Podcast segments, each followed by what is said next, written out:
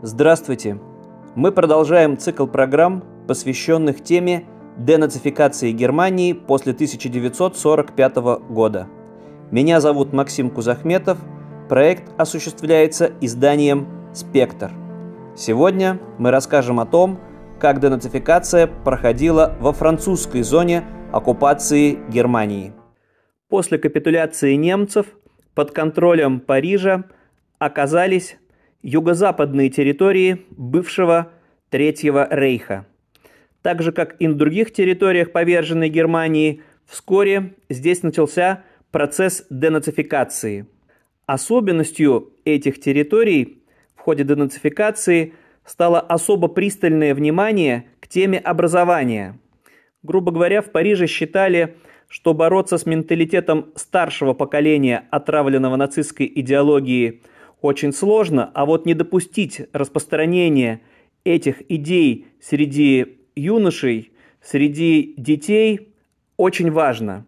Французы особо тщательно контролировали подбор учителей и учебных материалов для школ и других учебных заведений в своей зоне оккупации.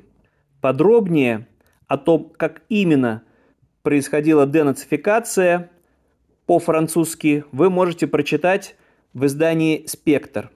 А мы сегодня поговорим о тех уникальных особенностях послевоенной Франции, которые серьезно отразились в том числе и на будущем Германии и всей Европы.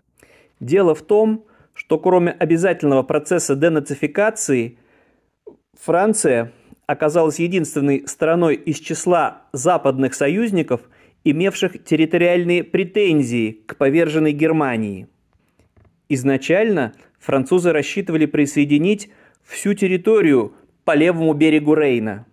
Их вдохновлял прецедент с переделом восточных частей бывшей Германии, когда к СССР и к Польше были присоединены огромные территории. Однако радикального передела не хотели допустить Вашингтон и Лондон. Французам пришлось умерить амбиции – в итоге Париж добился согласия союзников на то, что к Франции перейдет область Саар. Территория региона была превращена в особый французский протекторат. Уже в 1946 году здесь была проведена особая таможенная граница, разделившая Саар и остальную Германию. В следующем году в Сааре была введена собственная денежная единица – саарская марка – а еще через несколько месяцев официальным платежным средством стал французский франк. Французы жестко контролировали местные муниципалитеты и добивались назначения на важные должности только тех, кому абсолютно доверяли, и только тех, кто прошел особо внимательный процесс денацификации. В Париже надеялись в течение последующих нескольких лет добиться превращения Саара – отдельный департамент в составе Франции. Здесь важно пояснить, что если присоединение восточных областей Германии к СССР и Польше сопровождалось массовой депортацией немецкоязычного населения, то в Сааре ничего подобного не происходило. Соответственно, местные жители в массе своей без восторга относились к тому, что вскоре станут официально территорией Франции – станут подданными другого государства. К началу 1950-х годов и в Германии, постепенно возрождавшейся после ужасов нацизма, все сильнее звучали голоса тех, кто не желал отделения этой территории в пользу французов. В итоге Парижу пришлось пойти на компромиссное решение. В 1955 году в Сааре был проведен референдум, на котором местные жители должны были ответить на вопрос о будущем региона. По итогам голосования стало понятно, что подавляющее большинство жителей не видит себя французскими гражданами и не желает превращения области в отдельное независимое государство. В конце концов французы смирились, и в 1957 году Саар официально стал еще одной федеративной землей Федеративной Республики Германии. Были упразднены и отдельное саарское гражданство, и таможенная граница с Западной Германией. Французы так и не получили территориальных приобретений. И в этой связи важно пояснить еще одно важное обстоятельство, мешавшее реализации амбициозных французских планов. И дело не только в том, что Франция, в отличие от Великобритании и Соединенных Штатов, по сути, капитулировала в 1940 году и находилась под оккупацией Германии, а соответственно в глазах союзников не могла восприниматься как полноправный победитель. Головной болью французских патриотов на десятилетия стал масштабный коллаборационизм. Франция не просто капитулировала. В южной части страны было создано марионеточное правительство, а во главе этого правительства стал национальный герой маршал Анри Петен.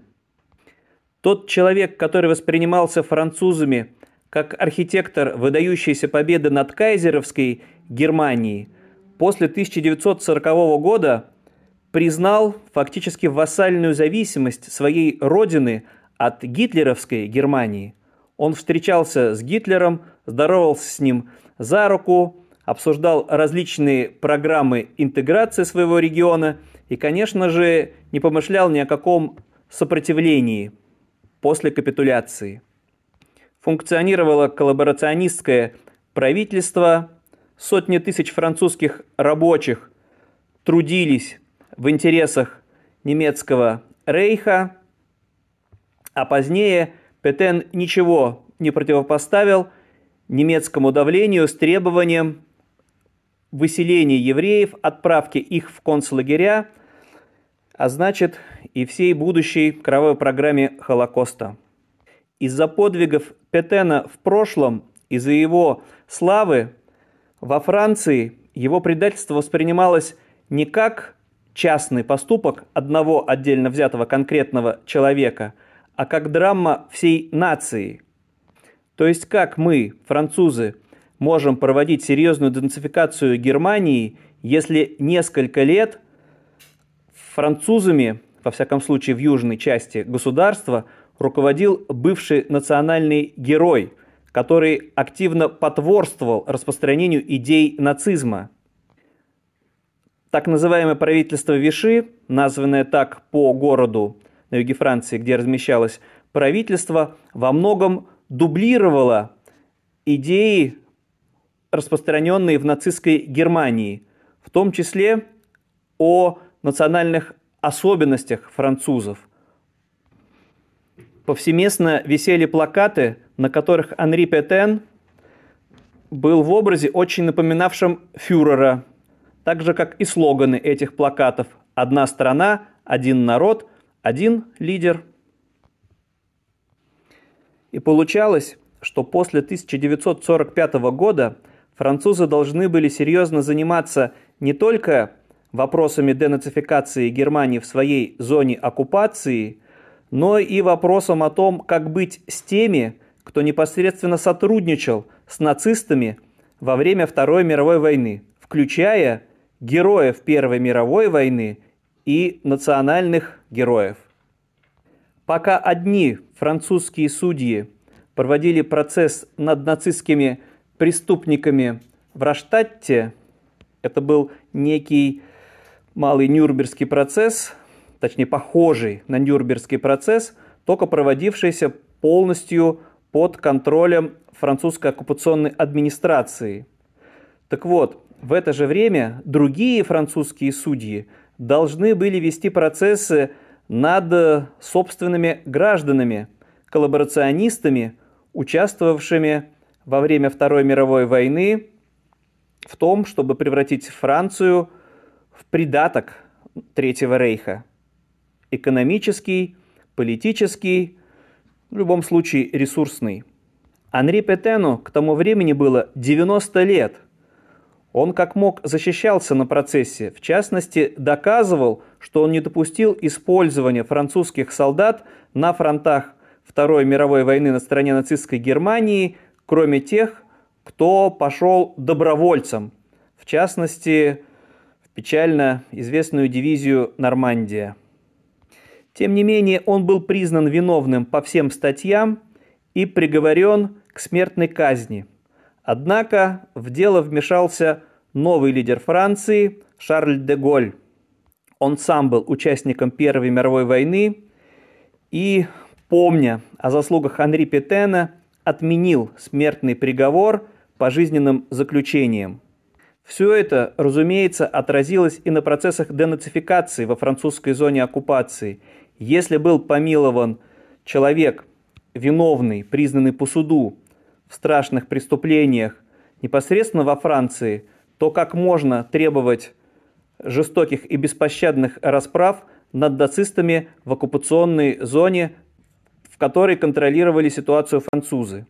Возможно, поэтому Париж ограничился раштатским процессом, где судили в первую очередь сотрудников концлагерей и впоследствии сосредоточился, как мы уже говорили, в основном на теме обучения, на теме образования, на том, чтобы не допустить возрождения идей нацизма, но в первую очередь среди младшего поколения немцев.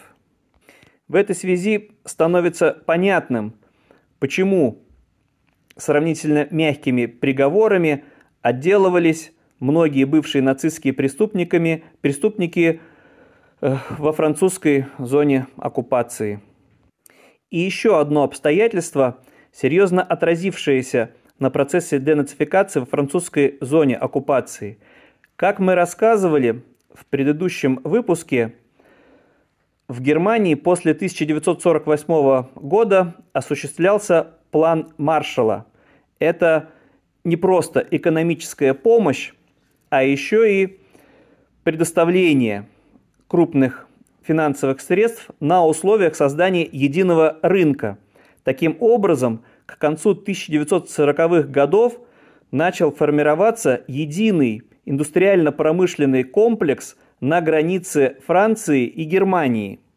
Экономические выгоды в итоге оказались более весомыми, чем желание отомстить вчерашним обидчикам.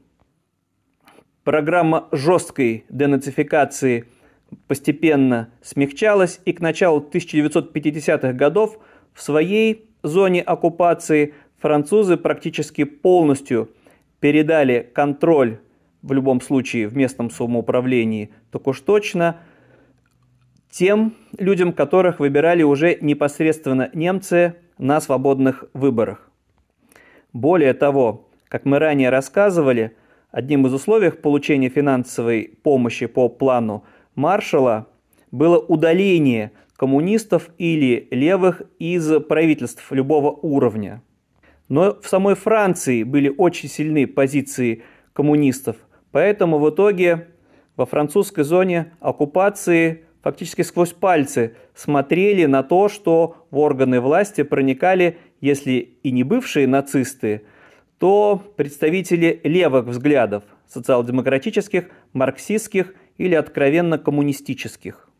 Тем не менее, можно признать, что процесс денацификации в итоге можно считать успешным – во всех трех зонах, и в американской, и в британской, и во французской. С некоторыми существенными отличиями в итоге они решили главное.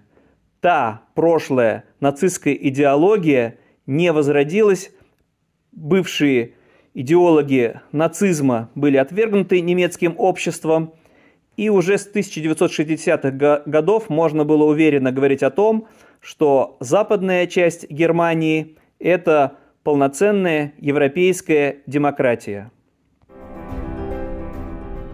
В следующий раз мы расскажем о том, как проходил процесс денацификации Германии в советской зоне оккупации, о том, как бывшие генералы вермахта оказывались на высших должностях в армии ГДР и о том, как денацификацию очень быстро стали замещать фактически коммунизации будущей Германской Демократической Республики.